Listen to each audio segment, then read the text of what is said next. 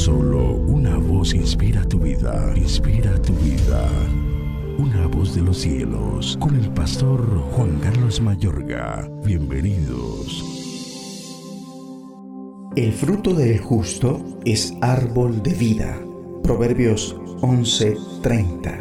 ¿Sabes que ha puesto Dios de manera innata en cada ser humano? El deseo de experimentar amor verdadero.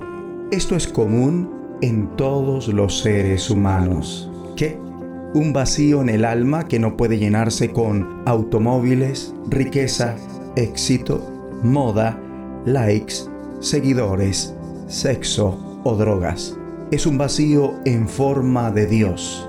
Es un hambre espiritual y una sed de Dios que Jesús nos dijo que solo podría ser lleno por su maravilloso Espíritu Santo. Mi amigo y amiga, ¿Deseas que tu vida marque la diferencia? ¿Te has fijado que tu vida puede ser una fuente de bendición diariamente para otras personas?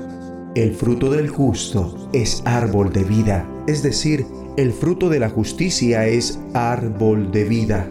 Al mirar en Proverbios 11, podemos ver el fruto del Espíritu que el apóstol Pablo describe en Gálatas 5:22. Amor, en el versículo 23, gozo, versículo 10, paz, versículo 8, paciencia, versículo 16, amabilidad, versículo 17, bondad, versículo 17, fidelidad, versículo 6, humildad, versículo 2, dominio propio, versículo 12.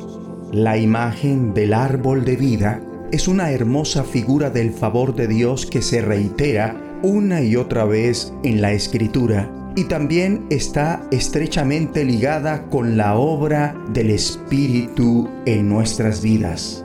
Es el Espíritu el que nos acondiciona y nos ayuda a vivir la clase de vida justa que se describe y a gozar del favor del Señor. Ora conmigo. Dios Padre, ruego hoy para tener más fruto del Espíritu Santo en mi vida.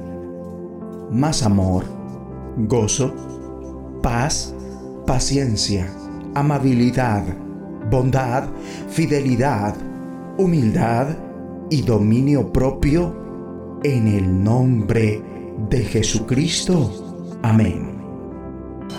De los cielos, escúchanos, será de bendición para tu vida. bendición para tu vida.